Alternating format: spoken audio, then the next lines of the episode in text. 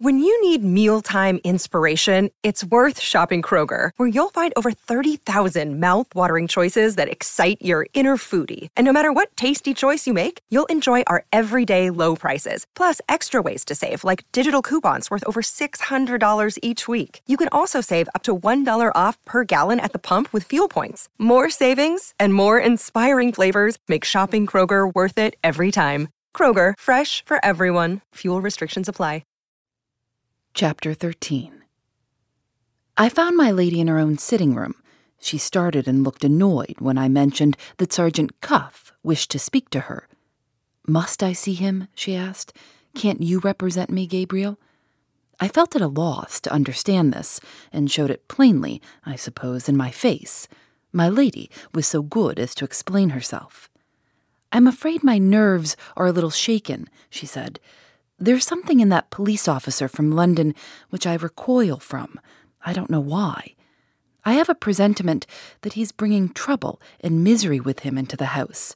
Very foolish and very unlike me, but so it is. I hardly knew what to say to this. The more I saw of Sergeant Cuff, the better I liked him. My lady rallied a little after having opened her heart to me, being naturally a woman of a high courage, as I've already told you. If I must see him, I must, she said, but I can't prevail on myself to see him alone. Bring him in, Gabriel, and stay here as long as he stays. This was the first attack of the megrims that I remembered in my mistress since the time when she was a young girl. I went back to the boudoir Mr. Franklin strolled out into the garden and joined Mr. Godfrey, whose time for departure was now drawing near.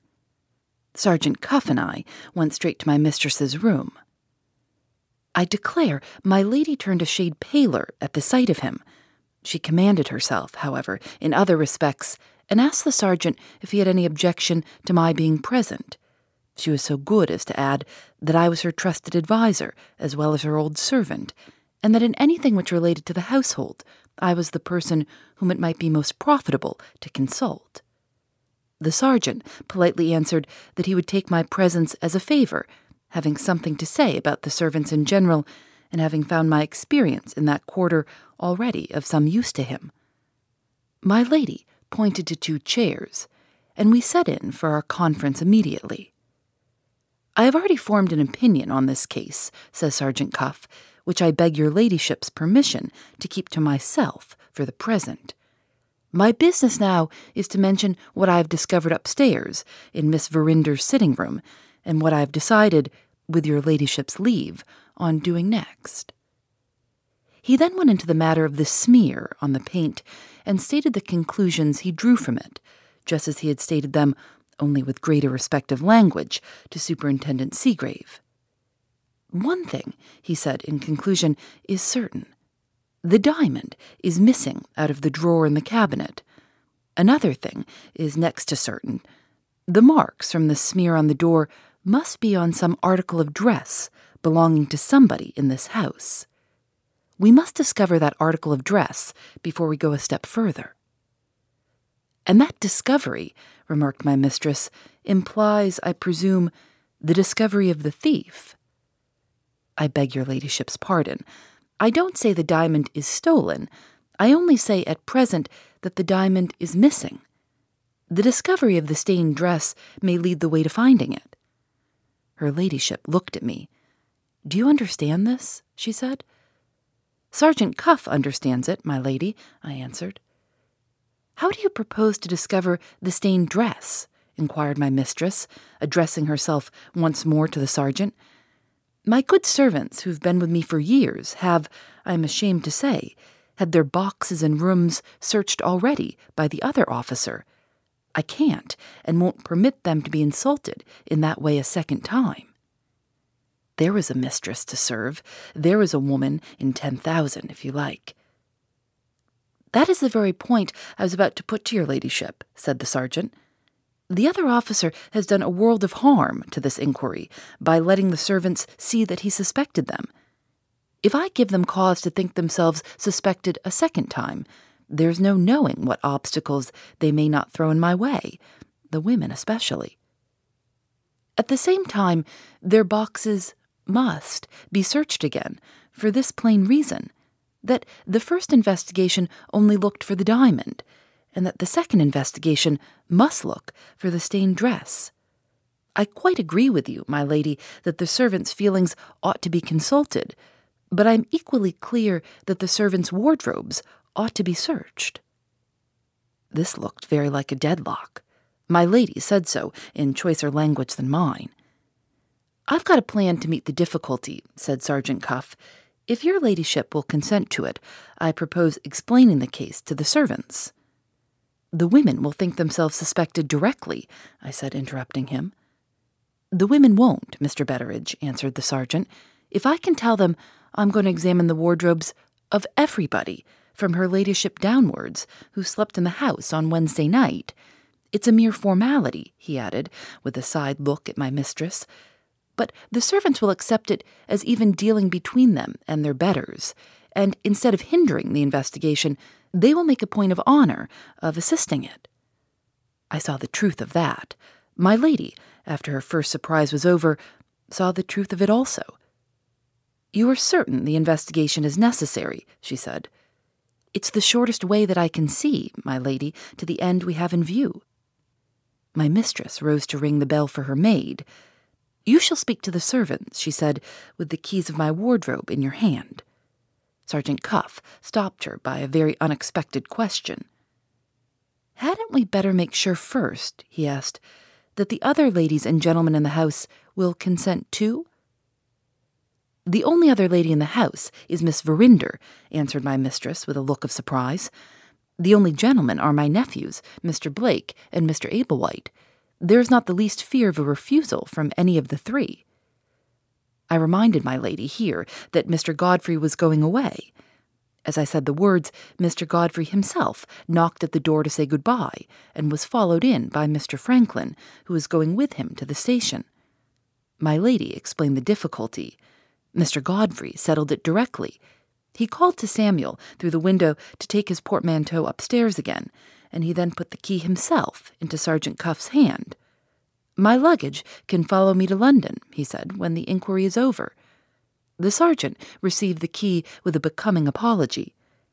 I am sorry to put you to any inconvenience, sir, for a mere formality, but the example of their betters will do wonders in reconciling the servants to this inquiry. Mr. Godfrey, after taking leave of my lady in a most sympathizing manner, left a farewell message for Miss Rachel, the terms of which made it clear to my mind that he had not taken no for an answer, and that he meant to put the marriage question to her once more at the next opportunity. Mr. Franklin, on following his cousin out, informed the sergeant that all his clothes were open to examination, and that nothing he possessed was kept under lock and key. Sergeant Cuff made his best acknowledgments. His views, you will observe, had been met with the utmost readiness by my lady, by Mr. Godfrey, and by Mr. Franklin, there was only Miss Rachel now wanting to follow their lead before we called the servants together and began the search for the stained dress. My lady's unaccountable objection to the sergeant seemed to make our conference more distasteful to her than ever as soon as we were left alone again. If I send you down Miss Verinder's keys, she said to him, I presume I shall have done all you want of me for the present. I beg your ladyship's pardon, said Sergeant Cuff. Before we begin, I should like, if convenient, to have the washing book.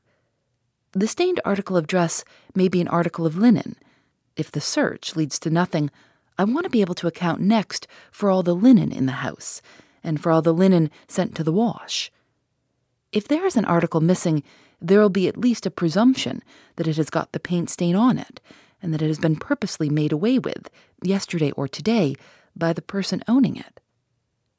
Superintendent Seegrave, added the sergeant, turning to me, pointed the attention of the women servants to the smear when they all crowded into the room on Thursday morning. That may turn out, Mr. Betteridge, to have been one more of Superintendent Seegrave's many mistakes. My lady desired me to ring the bell and order the washing book, she remained with us until it was produced in case Sergeant Cuff had any further request to make of her after looking at it.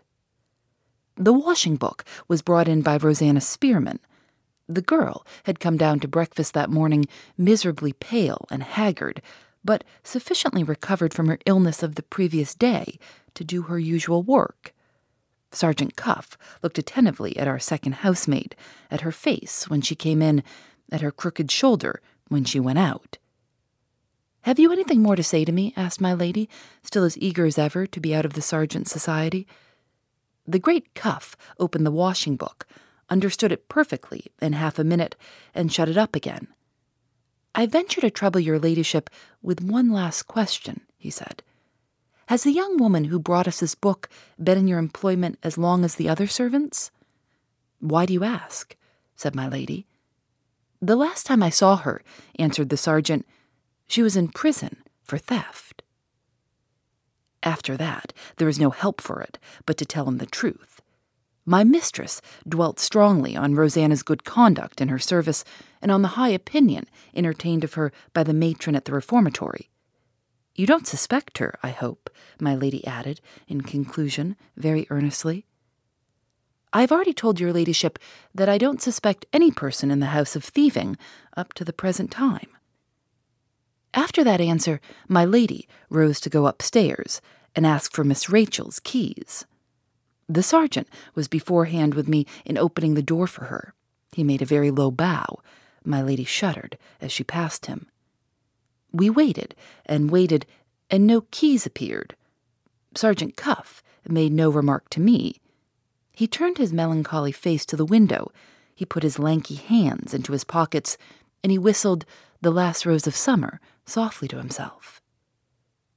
At last, Samuel came in, not with the keys, but with a morsel of paper for me. I got at my spectacles with some fumbling and difficulty, feeling the sergeant's dismal eyes fixed on me all the time. There were two or three lines on the paper, written in pencil by my lady. They informed me that Miss Rachel flatly refused to have her wardrobe examined. Asked for her reasons, she had burst out crying. Asked again, she had said, I won't, because I won't. I must yield to force if you use it, but I will yield to nothing else. I understood my lady's disinclination to face Sergeant Cuff with such an answer from her daughter as that. If I had not been too old for the amiable weaknesses of youth, I believe I should have blushed at the notion of facing him myself. Any news of Miss Verinder's keys? asked the sergeant. My young lady refuses to have her wardrobe examined. Ah, said the sergeant.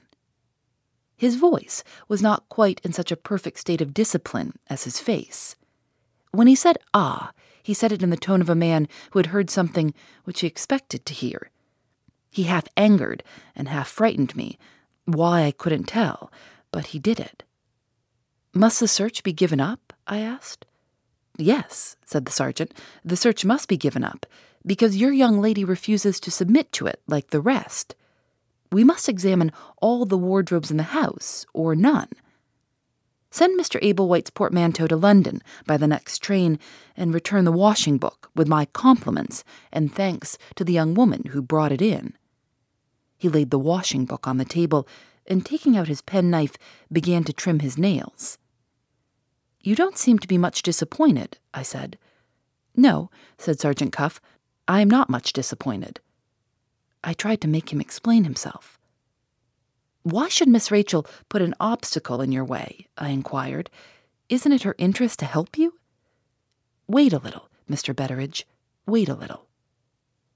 Cleverer heads than mine might have seen his drift, or a person less fond of Miss Rachel than I was might have seen his drift. My lady's horror of him might, as I have since thought, have meant that she saw his drift, as the scripture says, in a glass darkly. I didn't see it yet, that's all I know. What's to be done next? I asked. Sergeant Cuff finished the nail on which he was then at work, looked at it for a moment with a melancholy interest, and put up his penknife. Come out into the garden, he said, and let's have a look at the roses. Chapter 14 The nearest way to the garden, on going out of my lady's sitting room, was by the shrubbery path, which you already know of. For the sake of your better understanding of what is now to come, I may add to this that the shrubbery path was Mr. Franklin's favorite walk. When he was out in the grounds, and when we failed to find him anywhere else, we generally found him here. I am afraid I must own that I am rather an obstinate old man. The more firmly Sergeant Cuff kept his thoughts shut up from me, the more firmly I persisted in trying to look in at them. As we turned into the shrubbery path, I attempted to circumvent him in another way. As things are now, I said, if I was in your place, I should be at my wits' end. If you were in my place, answered the sergeant, you would have formed an opinion, and as things are now, any doubt you might previously have felt about your own conclusions would be completely set at rest. Never mind for the present what those conclusions are, Mr. Betteridge. I haven't brought you out here to draw me like a badger. I've brought you out here to ask for some information. You might have given it to me, no doubt, in the house, instead of out of it. But doors and listeners have a knack of getting together, and in my line of life, we cultivate a healthy taste for the open air. Who was to circumvent this man? I gave in and waited as patiently as I could to hear what was coming next. We won't enter into your young lady's motives, the sergeant went on. We will only say it's a pity she declines to assist me, because by doing so, she makes this investigation more difficult than it might otherwise have been. We must now try to solve the mystery of the smear on the door, which, you may take my word for it, means the mystery of the diamond also, in some other way. I've decided to see the servants and to search their thoughts and actions, Mr. Betteridge, instead of searching their wardrobes. Before I begin, however, I want to ask you a question or two. You're an observant man. Did you notice anything strange in any of the servants, making due allowance, of course, for fright and fluster, after the loss of the diamond was found out? Any particular quarrel among them? Any one of them not in his or her usual spirits? Unexpectedly out of temper, for instance, or unexpectedly taken ill? I had just time to think of Rosanna Spearman's sudden illness at yesterday's dinner, but not time to make any answer when I saw Sergeant Cuff's eyes suddenly turn aside towards the shrubbery, and I heard him say softly to himself, Hello. What's the matter? I asked. A touch of the rheumatics in my back, said the sergeant in a loud voice, as if he wanted some third person to hear us. We shall have a change in the weather before long. A few steps further brought us to the corner of the house. Turning off sharp to the right, we entered on the terrace and went down by the steps in the middle into the garden below. Sergeant Cuff stopped there, in the open space where we could see round us on every side. About that young person, Rosanna Spearman, he said, it isn't very likely, with her personal appearance, that she's got a lover. But for the girl's own sake, I must ask you at once whether she has provided herself with a sweetheart, poor wretch like the rest of them. What on earth did he mean, under present circumstances, by putting such a question to me as that? I stared at him instead of answering him. I saw Rosanna Spearman hiding in the shrubbery as we went by, said the sergeant. When you said hello? Yes, when I said hello. If there's a sweetheart in the case, the hiding doesn't much matter, if there isn't, as things are in this house, the hiding is a highly suspicious circumstance, and it will be my painful duty to act on it accordingly. What in God's name was I to say to him? I knew the shrubbery was Mr. Franklin's favorite walk. I knew he would most likely turn that way when he came back from the station. I knew that Penelope had over and over again caught her fellow servant hanging about there and had always declared to me that Rosanna's object was to attract Mr. Franklin's attention. If my daughter was right, she might well have been lying in wait for Mr. Franklin's return when the sergeant noticed her. I was put between the two difficulties of mentioning Penelope's fanciful notion as if it was mine, or of leaving an unfortunate creature to suffer the consequences, the very serious consequences, of exciting the suspicion of Sergeant Cuff. Out of pure pity for the girl, on my soul and my character, out of pure pity for the girl, I gave the sergeant the necessary explanations, and told him that Rosanna had been mad enough to set her heart on Mr. Franklin Blake. Sergeant Cuff never laughed. On the few occasions when anything amused him, he curled up a little at the corners of the lips, nothing more. He curled up now. Hadn't you better say, She's mad enough to be an ugly girl and only a servant? he asked. The falling in love with the gentleman of Mr. Franklin Blake's manners and appearance doesn't seem, to me, to be the maddest part of her conduct by any means. However, I'm glad the thing is cleared up. It relieves one's mind to have things cleared up. Yes, I'll keep it a secret, Mr. Betteridge. I like to be tender to human infirmity, though I don't get many chances of exercising that virtue in my line of life. Do you think Mr. Franklin Blake hasn't got a suspicion of the girl's fancy for him? Ah, he would have found it out fast enough if she had been nice looking. The ugly women have a bad time of it in this world. Let's hope it will be made up to them in another. You've got a nice garden here and a well kept lawn. See for yourself how much better the flowers look with grass about them instead of gravel. No, thank you. I won't take a rose. It goes to my heart to break them off the stem. Just as it goes to your heart, you know, when there's something wrong in the servants' hall. Did you notice anything you couldn't account for in any of the servants when the loss of the diamond was first found out? I had got on fairly well with Sergeant Cuff so far, but the slyness with which he slipped in that last question put me on my guard. In plain English, I didn't at all relish the notion of helping his inquiries when those inquiries took him in the capacity of snake in the grass among my fellow servants. I noticed nothing, I said, except that we all lost our heads together, myself included. Oh, says the sergeant, that's all you have to tell me, is it? I answered with, as I flattered myself, an unmoved countenance. That is all. Sergeant Cuff's dismal eyes looked me hard in the face. Mr. Betteridge, he said, have you any objection to oblige me by shaking hands? I have taken an extraordinary liking to you. Why he should have chosen the exact moment when I was deceiving him to give me that proof of his good opinion is beyond all comprehension. I felt a little proud. I really did feel a little proud of having been one too many at last for the celebrated Cuff. We went back to the house. The sergeant requesting that I would give him a room to himself and then send in the servants, the indoor servants only, one after another, in the order of their rank, from first to last. I showed Sergeant Cuff into my own room and then called the servants together in the hall, Rosanna Spearman appeared among them, much as usual. She was as quick in her way as the sergeant in his, and I suspect she had heard what he had said to me about the servants in general just before he discovered her. There she was, at any rate, looking as if she had never heard of such a place as the shrubbery in her life. I sent them in, one by one, as desired. The cook was the first to enter the court of justice, otherwise my room. She remained but a short time, report on coming out Sergeant Cuff is depressed in his spirits, but Sergeant Cuff is a perfect gentleman. My lady's own maid followed, remained much longer. Report on coming out if Sergeant Cuff doesn't believe a respectable woman, he might keep his opinion to himself, at any rate. Penelope went next, remained only a moment or two. Report on coming out Sergeant Cuff is much to be pitied. He must have been crossed in love, father, when he was a young man.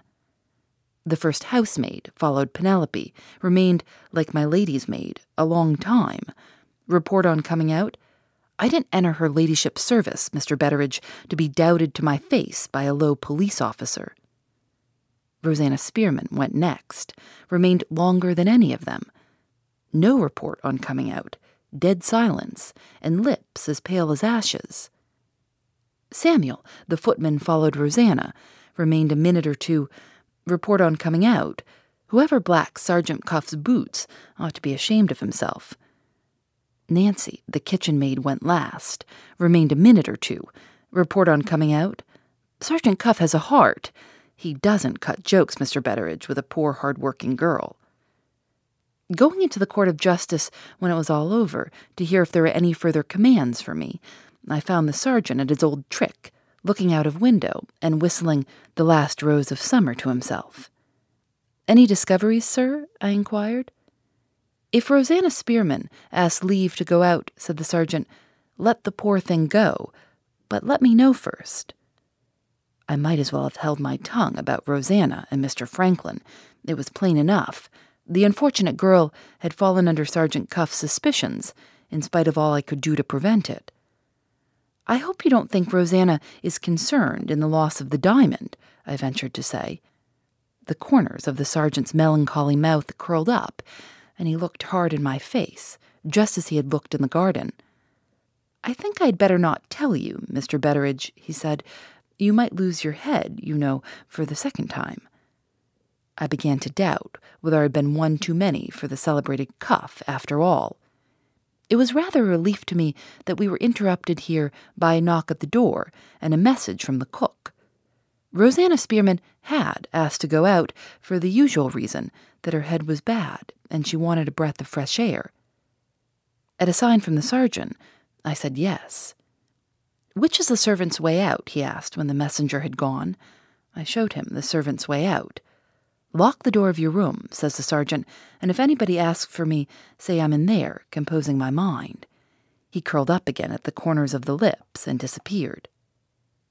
Left alone under those circumstances, a devouring curiosity pushed me on to make some discoveries for myself. It was plain that Sergeant Cuff's suspicions of Rosanna had been roused by something that he had found out at his examination of the servants in my room. Now, the only two servants, excepting Rosanna herself, who had remained under examination for any length of time, were my lady's own maid and the first housemaid, those two being also the women who had taken the lead in persecuting their unfortunate fellow servant from the first. Reaching these conclusions, I looked in on them, casually as it might be in the servants' hall, and finding tea going forward, instantly invited myself to that meal. For a drop of tea is to a woman's tongue what a drop of oil is to a wasting lamp. My reliance on the teapot as an ally did not go unrewarded. In less than half an hour, I knew as much as the sergeant himself. My lady's maid and the housemaid had, it appeared, neither of them believed in Rosanna's illness of the previous day. These two devils, I ask your pardon, but how else can you describe a couple of spiteful women, had stolen upstairs at intervals during the Thursday afternoon, had tried Rosanna's door and found it locked, had knocked and not been answered, had listened and not heard a sound inside. When the girl had come down to tea and had been sent up, still out of sorts, to bed again, the two devils, aforesaid, had tried her door once more and found it locked, had looked at the keyhole and found it stopped up, had seen a light under the door at midnight and had heard the crackling of a fire. A fire in a servant's bedroom in the month of June, at four in the morning. All this they had told Sergeant Cuff, who, in return for their anxiety to enlighten him, had eyed them with sour and suspicious looks, and had shown them plainly that he didn't believe either one or the other. Hence the unfavorable reports of him which these two women had brought out with them from the examination. Hence also, without reckoning the influence of the teapot, their readiness to let their tongues run to any length on the subject of the sergeant's ungracious behavior to them. Having had some experience of the great Cuff's roundabout ways, and having last seen him evidently bent on following Rosanna privately when she went out for her walk, it seemed clear to me that he had thought it unadvisable to let the lady's maid and the housemaid know how materially they had helped him. They were just the sort of women, if he had treated their evidence as trustworthy, to have been puffed up by it, and to have said or done something which would have put Rosanna Spearman on her guard. I walked out in the fine summer afternoon, very sorry for the poor girl, and very uneasy in my mind at the turn things had taken. Drifting towards the shrubbery some time later, there I met Mr. Franklin. After returning from seeing his cousin off at the station, he had been with my lady, holding a long conversation with her. She had told him of Miss Rachel's unaccountable refusal to let her wardrobe be examined, and had put him in such low spirits about my young lady that he seemed to shrink from speaking on the subject. The family temper appeared in his face that evening for the first time in my experience of him. Well, Betteridge, he said, how does the atmosphere of mystery and suspicion in which we're all living now agree with you? Do you remember that morning when I first came here with the moonstone? I wish to God we had thrown it into the quicksand. After breaking out in that way, he abstained from speaking again until he had composed himself.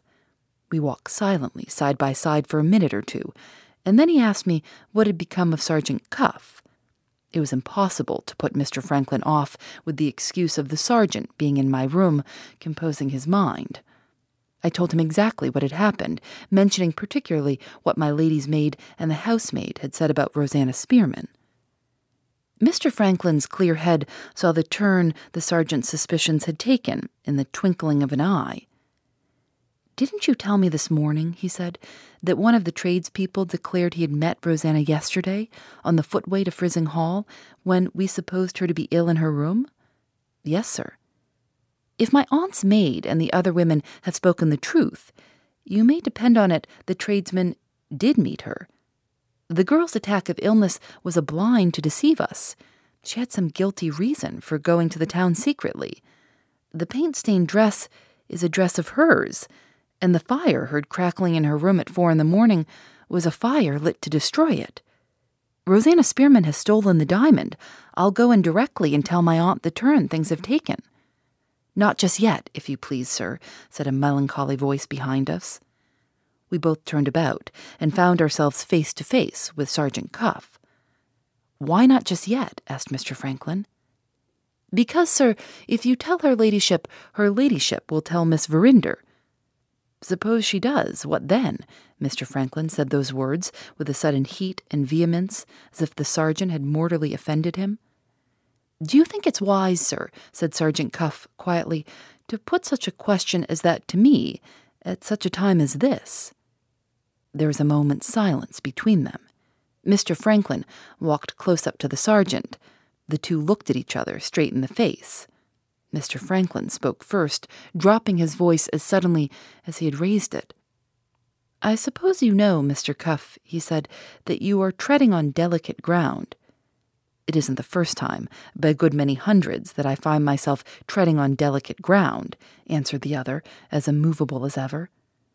I am to understand that you forbid me to tell my aunt what has happened.